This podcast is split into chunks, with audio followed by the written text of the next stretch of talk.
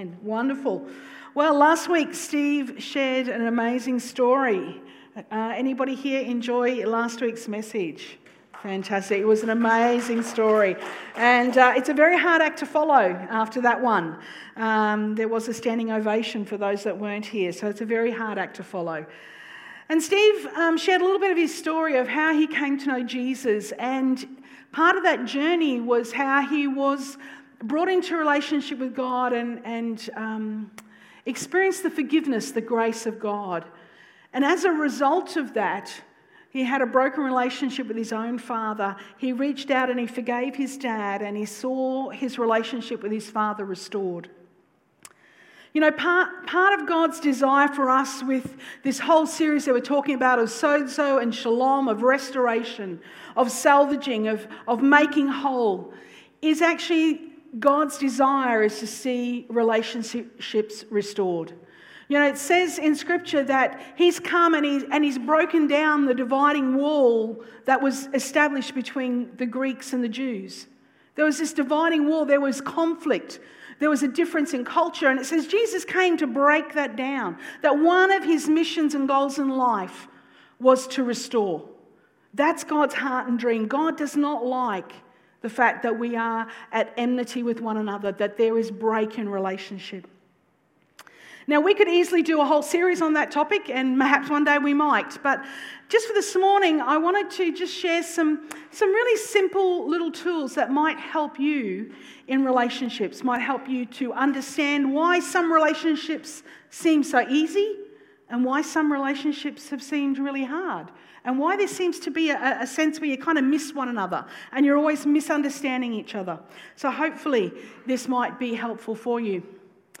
I want to tell you a little of my story, um, but you won't need the tissues. It's nowhere near like Steve's was last week. I was blubbering. Um, I grew up as the youngest of four, and uh, there were three girls and a boy. Uh, the poor boy, uh, you know, three sisters, he was henpecked. And God love him, he was the different personality. All three of us girls were strong, opinionated, loud mouthed, and uh, liked to boss everyone around. So you can imagine what my poor brother had to put up with. Um, I'm sure we dressed him up often in girls' clothes, uh, we picked on him, we teased him, and. Um, you know, he was very different from us, and I, I know that I've had to apologise to him and repent for some of the things I called him, some of the names I said.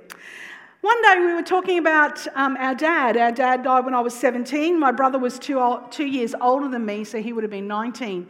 And one day we were talking about dad, and he said, You know, the problem with dad was that he was never there, he was never home. And I remember just sitting and looking at him. It's like he was on a different planet. And I'm going, Really?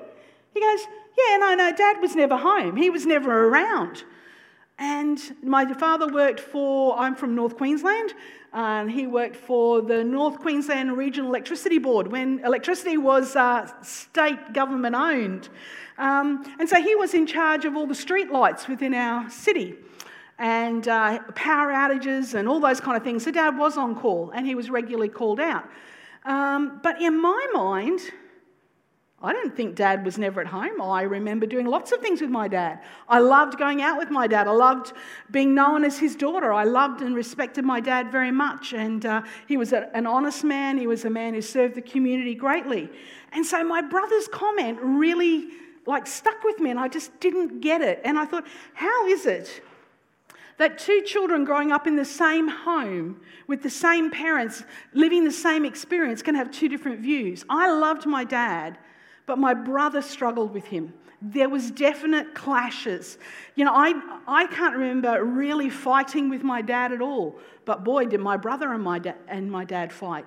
Why, what, is, what was that all about? Many years ago, Steve and I read a book, and I'm sure many of you have heard of that book, and some of you may not. It's a book written by a guy called Gary Chapman, and it's called Five Love Languages. Anyone heard of that book? Yeah, a few of you have. And so this book is written, this guy Gary has, you know, obviously did some research and, and he looked into this, the way that people give and receive love. And he, and he realized that there seemed to be five basic groups that people fell into. And he realized that people may be saying that they love one another, they're speaking a language. But what happens is if we're speaking two different languages, we don't feel that connection. We're missing each other. And when I read that book and I, I looked at it and I realized this is what happened with my dad and my brother. You see, my brother's comment, Dad was never there, he was never available, Dad, you know, didn't give us time. Suddenly I realized the most important thing for my brother, the way my brother felt loved and appreciated, was if someone gave him time. But because dad was busy with work, he was often called out, my brother felt a disconnect. He didn't feel like dad loved him. Me, on the other hand, didn't bother me at all because that's not how I felt and received love. So I want to go through those five areas. I want to give you a broad brushstroke of what they're about. You can go and buy the book and read up on. There's actually quite a few of those books available, and I highly recommend you do that because it is really worthwhile, not just to understand yourself, but to understand those around about you. You know, one of the biggest problems in the world that we hear is that people feel unloved. That uh, I think we often, you know, is an accusation perhaps in the church. There's no love in the church. You know, that sense of people feeling unloved, and perhaps the issue can be the fact that maybe there isn't anyone around that loves them, or maybe part of the issue is people are loving them, but not in a way that they understand or perceive. It's not speaking their language. So, Let's start with the first one. The first one is physical touch, that people give and receive love through physical touch.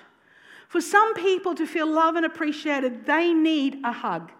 They need, you know, a squeeze of the arm, a pat on the head. They need that sort of something that comes along and physically touches them and comforts them and makes them feel secure. A hug to someone like this, it's, it's like a, a, a drink on a hot day. They just, it just makes them feel comforted and loved and secure. In our household, there is one person that this is definitely not their language at all. In fact, they despise being touched, hugged, you know, anything like that. Patted, you know, that was it. There was always trouble if that took place in our family. For me, physical touch is, is one of my languages. Uh, Gary Chapman talks about the fact that we probably have a primary and a secondary language, one that we really kind of connect with and one that's also, but not quite as strong. And physical touch is my secondary language. And uh, this person in our family knows that I must have three hugs a year. And guess what? I got one today. Yay! yes, I got my, I got, you know, it's my birthday, Mother's Day, and Christmas. They're the mandatory three hugs. I, he was walking down the corridor one day at home, you know, and I, opened, I just looked at him and I just thought, oh, I love that boy. He's so good. I opened up my arms. I had a smirk on my face because I was thinking he was just such a lovely boy and I wanted to give him a hug because I wanted to tell him I loved him in my language. I wanted to hug him. And he looked at me and he ran. He goes, something wrong with her. he was off. you see, I can hug Alex all the time, but Alex doesn't feel loved. I feel like I'm loving him because I'm speaking my language, but he's not receiving it.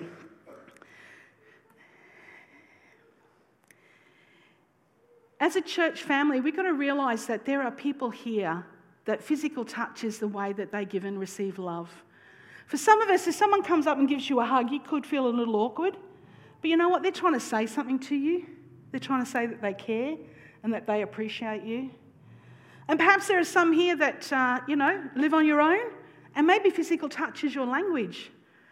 And when they come to church, it's an opportunity where they can have a, you know, a little squeeze or a pat or a hug that actually just gives them that affirmation that they need. Don't be afraid of physical touch.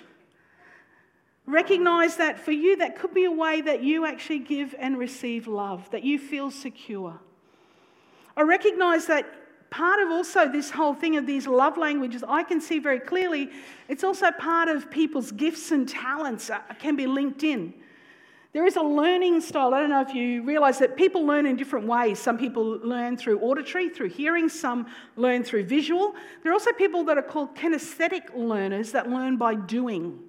And I find guys that are physical touch, Kate's sort of, and would you think you're a, phys, a physical touch? Yep, she's nodding. The kinesthetic learners, the way they learn to do it, they've got to do it. They've got to actually physically, you know, you can't, you can't um, show it to them. They've got to pick up the tools and do it themselves. But also, they're very much into taste and touch. You know, that whole thing. So, Nathaniel, whose love language is physical touch, if he's eating something, he'll go, Here, mum, have a taste. Because to him, it's kind of like, I want to share this experience with you. And so there is that sort of sense of the, not just the, the, your hands, but also the senses. They're very much a, a love language of the senses. So that's the first one physical touch. The second one is gifts. Now, I think we would all be aware, particularly on days like mm, birthdays, Mother's Day, Valentine's Day, um, that, you know, the, the, stereotypical thing that, you know, the, the husband's in trouble if he hadn't bought the wife a bunch of flowers or a box of chocolates, she feels unloved. You know, it's very much stereotypical, but there is a grain of truth in that. There is a love language that gives and gives love to people by giving gifts. I don't know if you've got anybody in your family or in your circle that's like this. I've got a, a cousin, and she cannot come to our house unless she comes bearing gifts. And she will come with her homemade tomato sauce, she'll come with some plants. But, but Margaret can't come unless she comes with a gift. And it's her way of saying, I appreciate you, I care about you, I love you. That there's got to be those gifts. But the reverse of that, for her to feel love, she also needs to receive a gift. And so we've got to understand that this, you know, it's not about a value, it's, it's about an effort. You know, a flower picked out of the garden is as valuable as a bunch of flowers bought at the shop. You know, our daughter Chloe, um, she's, she's got a little gift thing in her. And uh, she would often leave us notes and write us notes or make us something. And today I wear my only Mother's Day gift. It's a cross sent from England, from Holy Island, from Lindisfarne that Chloe sent over for me. Um, she made sure I got it for Mother's Day. You know, it's important to her, that's how she feels loved. And so Steve is much better at this than me. You know, Steve goes, Oh, we've got to go to so and so's place. We need to buy something to take, or we need to get so and so a gift. I don't think about it. I just go, I'm completely oblivious to the, the whole gift thing. It's not the first thing in the front of my mind. I'm very grateful that I have someone who thinks about that.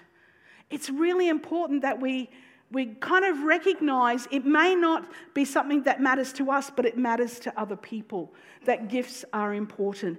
And that's part of the reason, ladies, we've got you something today, something you can take home to realize that you are loved and appreciated for all that you do here in this place. The connection with gifting that I feel with uh, people that, um, whose love language is gifts is the sense that they have the spirit of generosity. This, there is a spiritual gift called the gift of generosity. I don't have it, but it is an amazing gift, and I'm very grateful for that gift that exists within the body of Christ. And these people just have this inordinate ability just to be generous. A friend of ours, she just can't help herself. She is just incredibly generous. It just pours out of her. And you just recognize it's just also part of her love language. She's a gifts girl. The third area that uh, Chapman brings out is one called acts of service. So, people that give and receive love through doing acts of service. Now, how many mums got their breakfast in bed this morning? You know, oh, wonderful, we got some. Yay, I got mine. Thank you, darling. And I'm looking at my husband, not my children.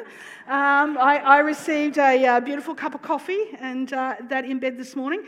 Um, hopefully, they cleaned up afterwards. Mm. Sometimes that was always part of it. You know, I don't know about you, but when our kids were little, they'd often think they'd bless mum and dad by making them breakfast, bringing it in. Yeah, you then had to clean up afterwards. One day, Nathaniel decided that he would make us breakfast in bed and he would make uh, tea and coffee. Now, I think he might have been seven or eight. He wasn't, you know, he was still quite little. And I think it was, you know, tea and coffee and toast in bed, is that right? And he decided that, um, you know, he'd come in and he'd whisper to dad and he'd find out how to make a cup of coffee for mum. And he'd go back out the kitchen, he'd put the kettle on. And dad assured him that he just needed to put one teaspoon of coffee in the cup. He brought in the coffee, and needless to say, he thought that he would bless mummy and give her four tablespoons of coffee just like the Milo. You know, surely it tastes better with more in there because Milo always does. oh boy, that was really, I was just like, there was no way I could smell it. You know, you go, whoa, I'm not going near there. Uh, acts of service. These people that just are able just to serve. They just are able to, to get up and do things for other people. It's their way of saying, I love you. It's Steve's primary love language. In our family, he serves, he does the cooking, he is an incredible server. What's really important, though, is for those of us that are, that are around those who love through acts of service that we reciprocate. Giving Steve a hug is not going to tell him that he feels appreciated and loved after he's just cooked a dinner. Actually, I need to get up and clean up and wash up and do the dishes. Does that make sense? You know, we've got to speak the same language for that appreciation to be there. When, um, when Alex was little, he, uh, around the age of eight or nine, we struggled getting him out of bed. And um, he had always been, you know, easy. He'd get up, get himself dressed ready for school, and there was no dramas. But for some reason, he just went through a period where he was really being a right little in the morning, and we were struggling and we were hitting heads until dad came up with the idea that he would take him in some breakfast in the morning. So dad made him a cup of tea and toast and took it into him or his Weet-Bix or whatever. And you know what? The change in Alex was dramatic. He would leap out of bed and get ready for school, and he'd be the first one dressed. And I remember looking at Steve thinking, hello, I think we've hit on something. I think we're beginning to understand our son. And around the same time, Alex would come out with his school shoes on and his laces undone. And he'd put his foot out to me and he'd go, Will you do up my laces? And I'd look at him, being the loving, kind, sweethearted, gentle mother. You can imagine what my response was. Don't be ridiculous. You're old enough to do up your own shoelaces. Guilty. Um, you know, and so I kind of looked at him and I had that reaction a couple of times. And then I thought about the breakfast in bed and I went, hang on a minute. I don't think Alex is saying to me, Mum, will you do up my shoelaces? What Alex was saying is, Mum, do you love me? He was saying, Mum, I don't like you hugging me to say you love me, but if you do up shoe, my shoelaces, you're doing something for me. I know that you love me. And we realized that for Alex, that was a really important thing that we had to learn to serve him, to show him that we loved him, that my hugs were not doing it for him, but rather tying up his shoelaces did. You know, if I think about people with acts of service, I think of Mother Teresa. You know, that not only, I dare say, was it her love language, but it's the way that she lived her life, it's the way that she did her job. She lived out that sort of sense of service. I um, bought this scarf at the stall. Um, you know, just recently we had it up there. I hadn't actually looked at the things until they went on sale. I love the word sale. And uh, it's a beautiful knitted scarf that I, I purchased. I don't know who knitted it, I, I assume someone here did. And they, they did an act of service because I've started knitting. Thanks, love, my husband loves that. And uh, I know that it, this would not have happened quickly.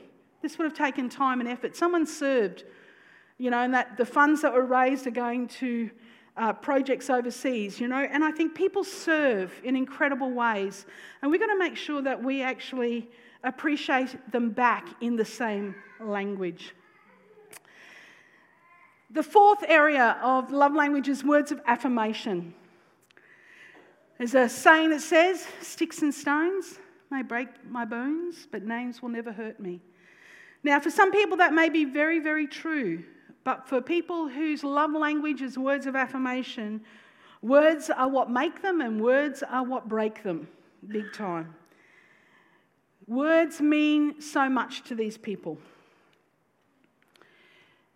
And the, it's probably one of the ones where, you know, I suppose in every love language you can see if you don't give a gift, people will feel unloved. If you don't serve them, they'll feel unloved. But if you criticize someone who is a words of affirmation person, you crush them very, very easily.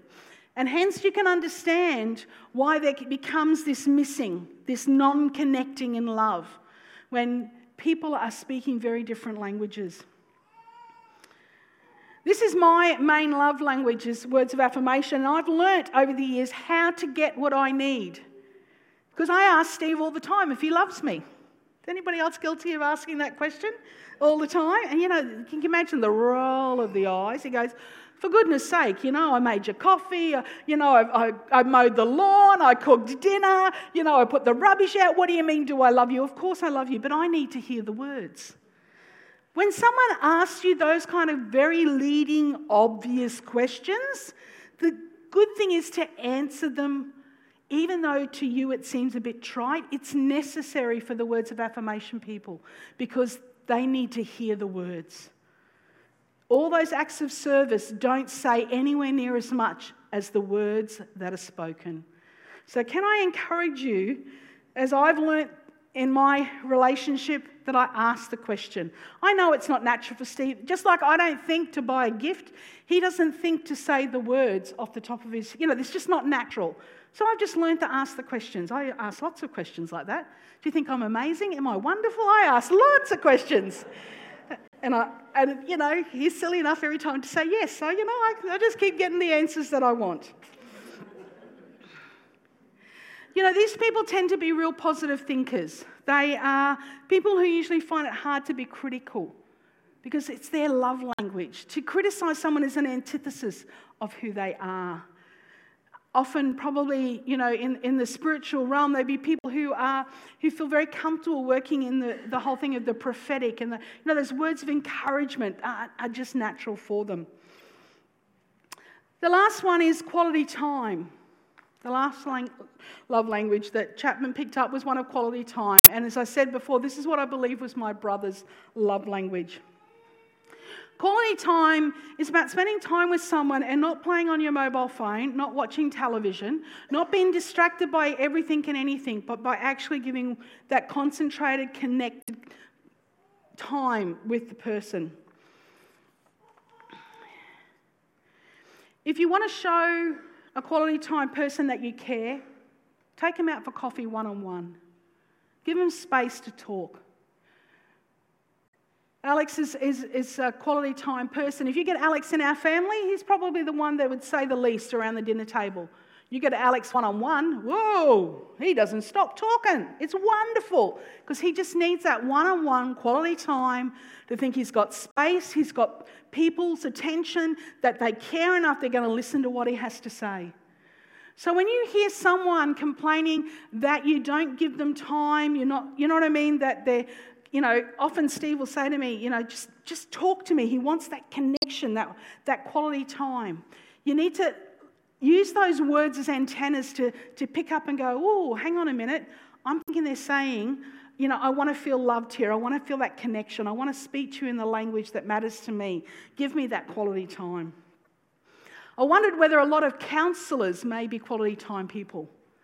You know, I think there takes a great patience to be a counselor or, you know, that sort of thing where you just get that real concerted one on one time and I go, wow, you know, that's, that's interesting. Pastoral people, you know, I think about Lynn, you know, and she visits and she wow, you know, and that's just not my natural gift, but it's a really necessary thing that we give people time, that we, we give them focused time one on one.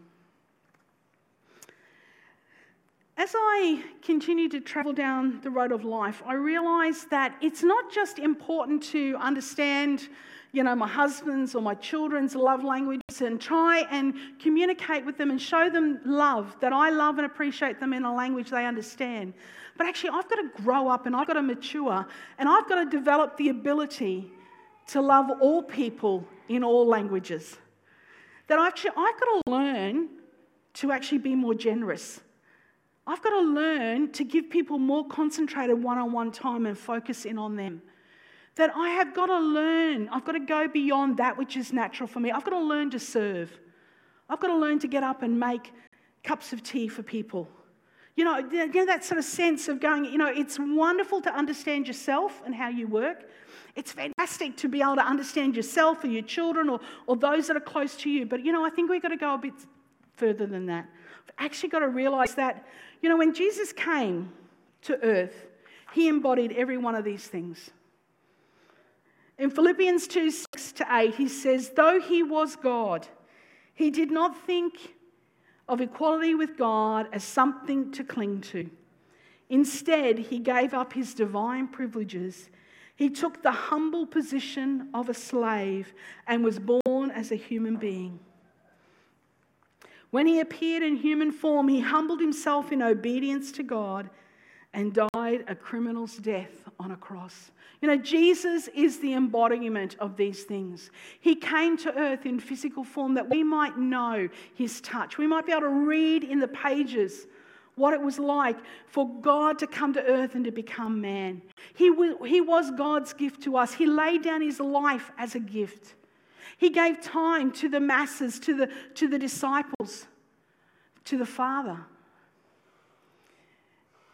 All of these things, these, these love languages are embodied in Christ, and He calls us all to be more like Himself.